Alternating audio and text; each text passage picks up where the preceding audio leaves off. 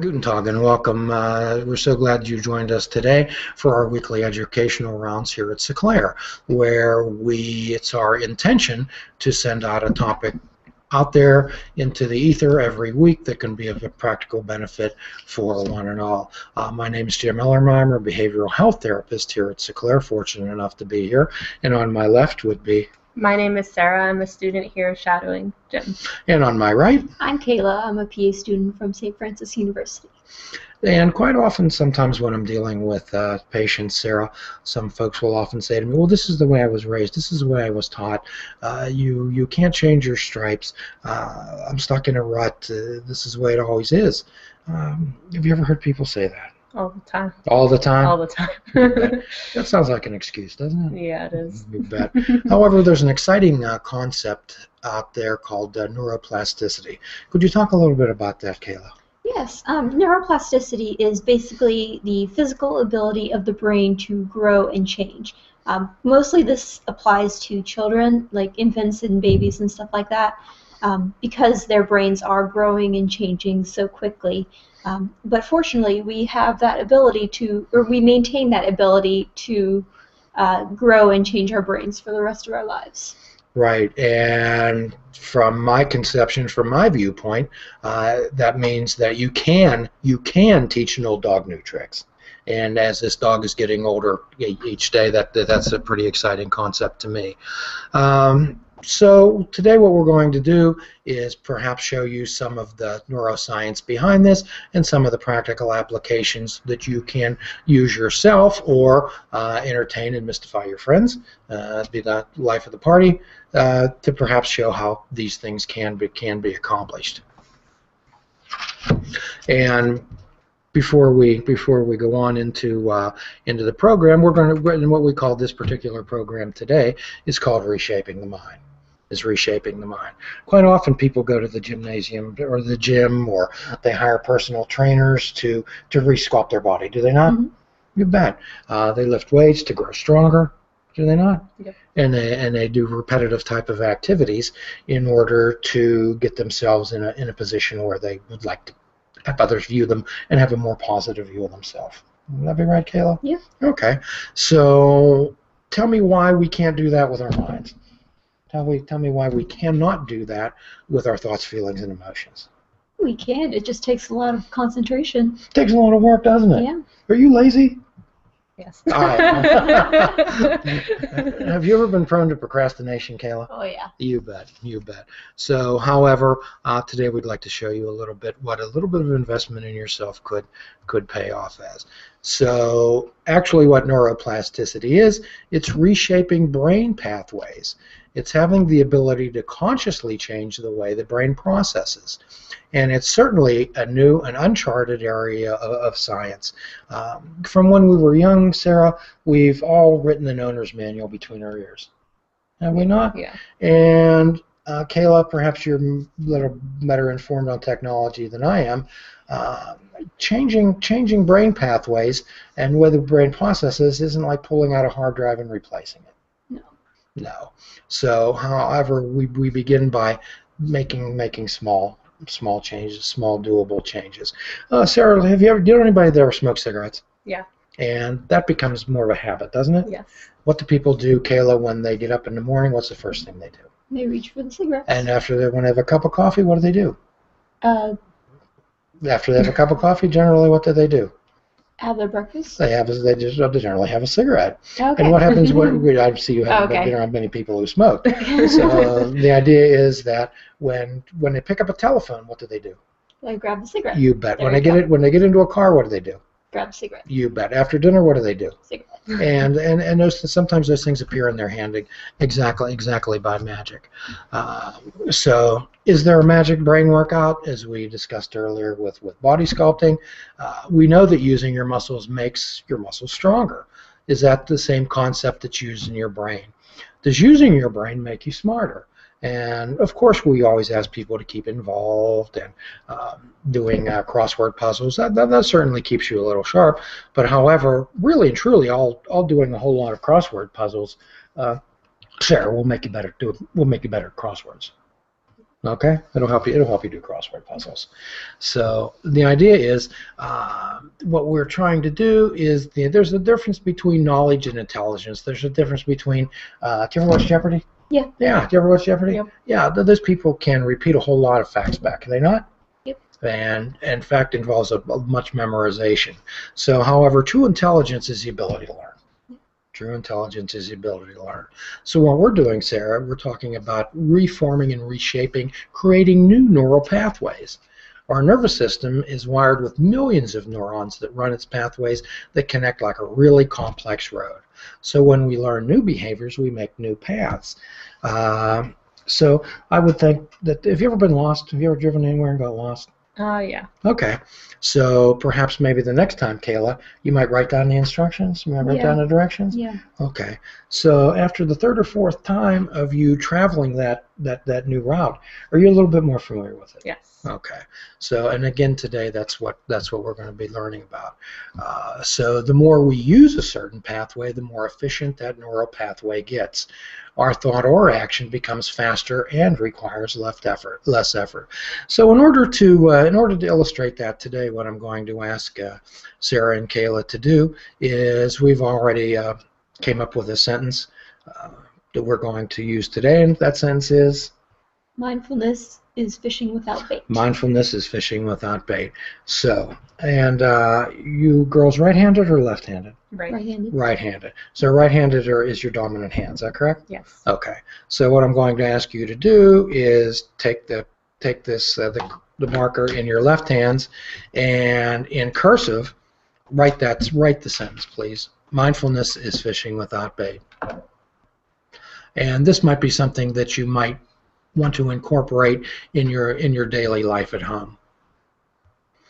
This particular type of uh, activity shows you the focus and concentration that is necessary in order to in order to change these neural pathways. Um, it's very difficult to think our way into behavioral change. It's be able to think our way into in the 12-step world we'd call it acting right. So what we do is we take the action and effort into our lives and, and transfer that into changes in thoughts, feelings, actions, and behaviors.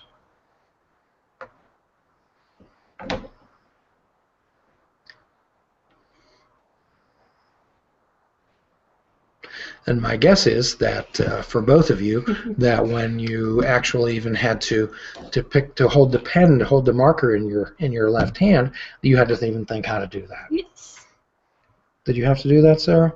Think of how to how to actually hold the pen. I'm still trying to figure it out. so so when you're when you're when you're making the letters, let's say when you had to make the M, Kayla, the the first letter in the sentence, did you have to actually think how do I make my hand go? Yeah, it's like you had to like slide it across more and be more like conscious of Mm-hmm. how you move it. Well, sure.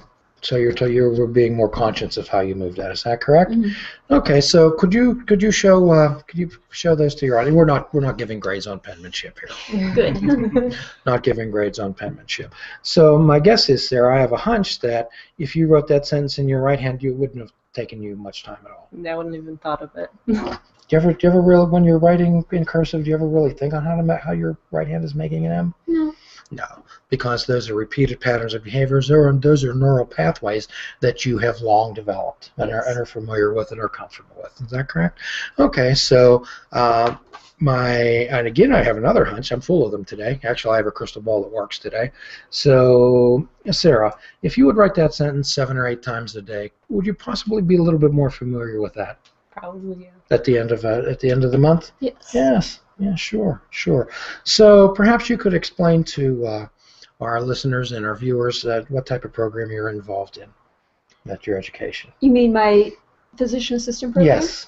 Okay. Um, I'm working on my master's degree. It's a five-year program, and um, is, as part of my last year, I have to go around to a bunch of different specialties and kind of get a taste of every single aspect of medicine.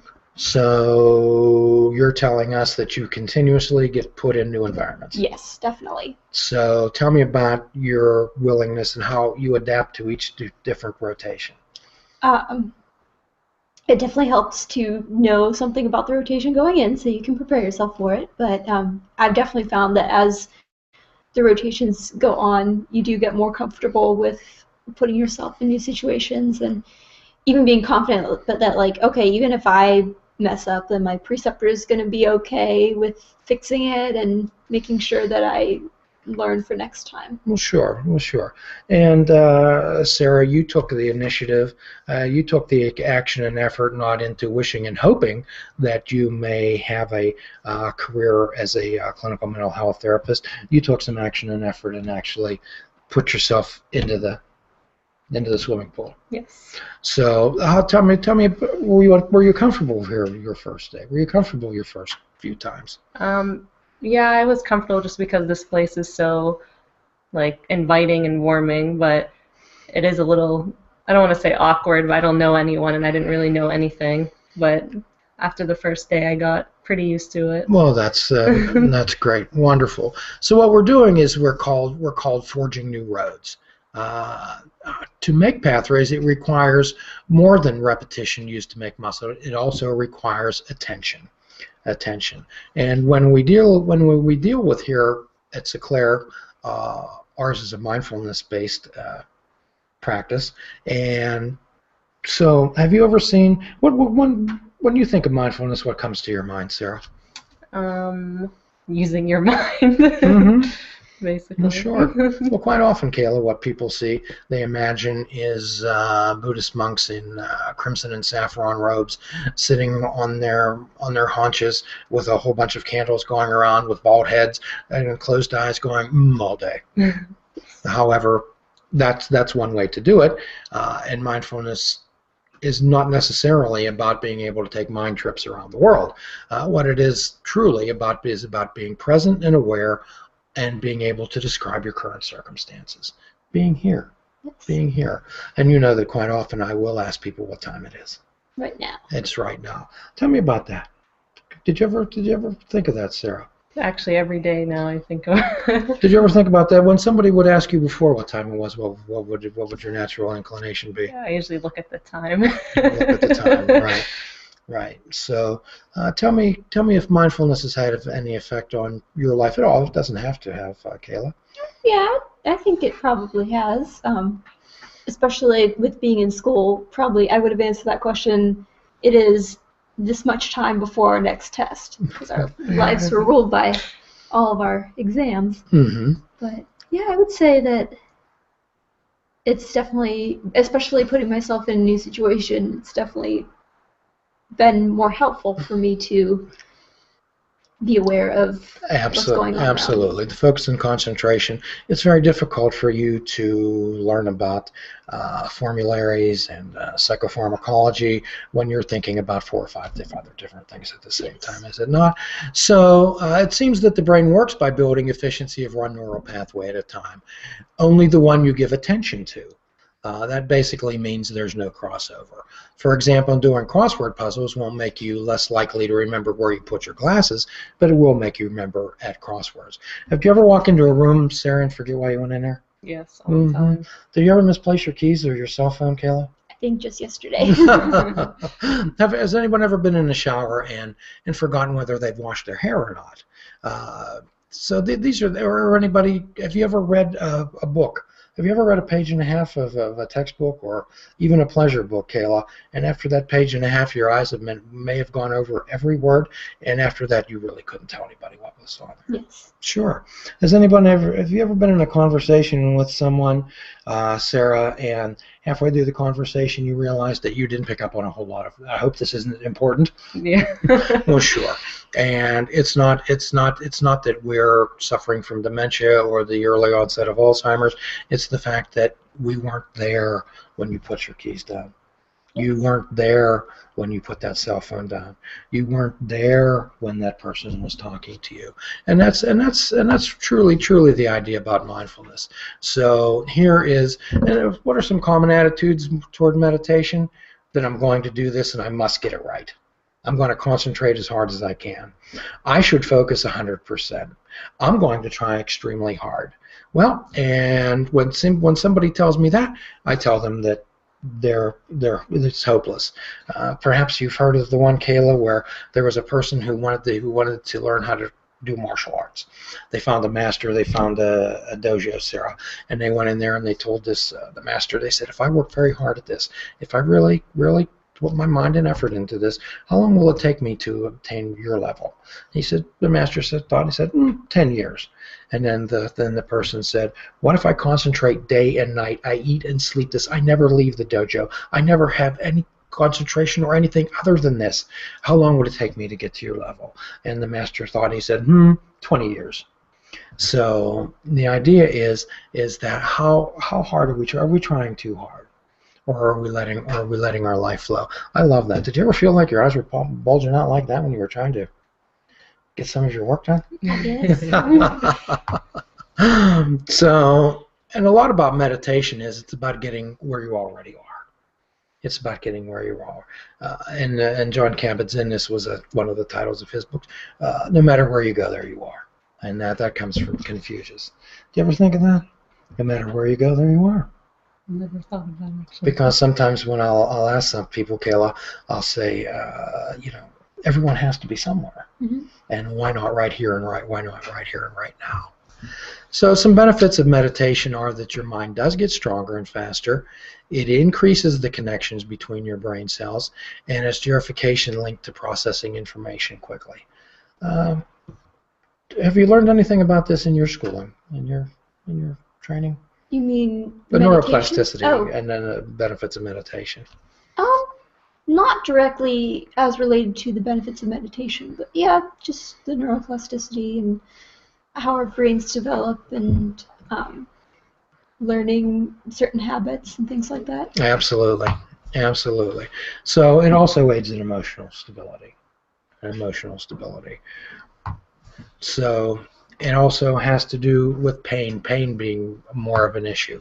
So a lot of pain that we are dealing with are only really thoughts, Sarah. They're they're sensations. They're sensations. So and also it has to do with dealing stress. Uh, I always love this one. I said there are only two times I feel stress: day and night. And I know that in your particular um, rotations and in your schooling, I imagine that you and stress are quite uh, quite comfortable with each other. So tell me, tell me about what stress does to you, uh, Kayla. Tell me about how you feel stress.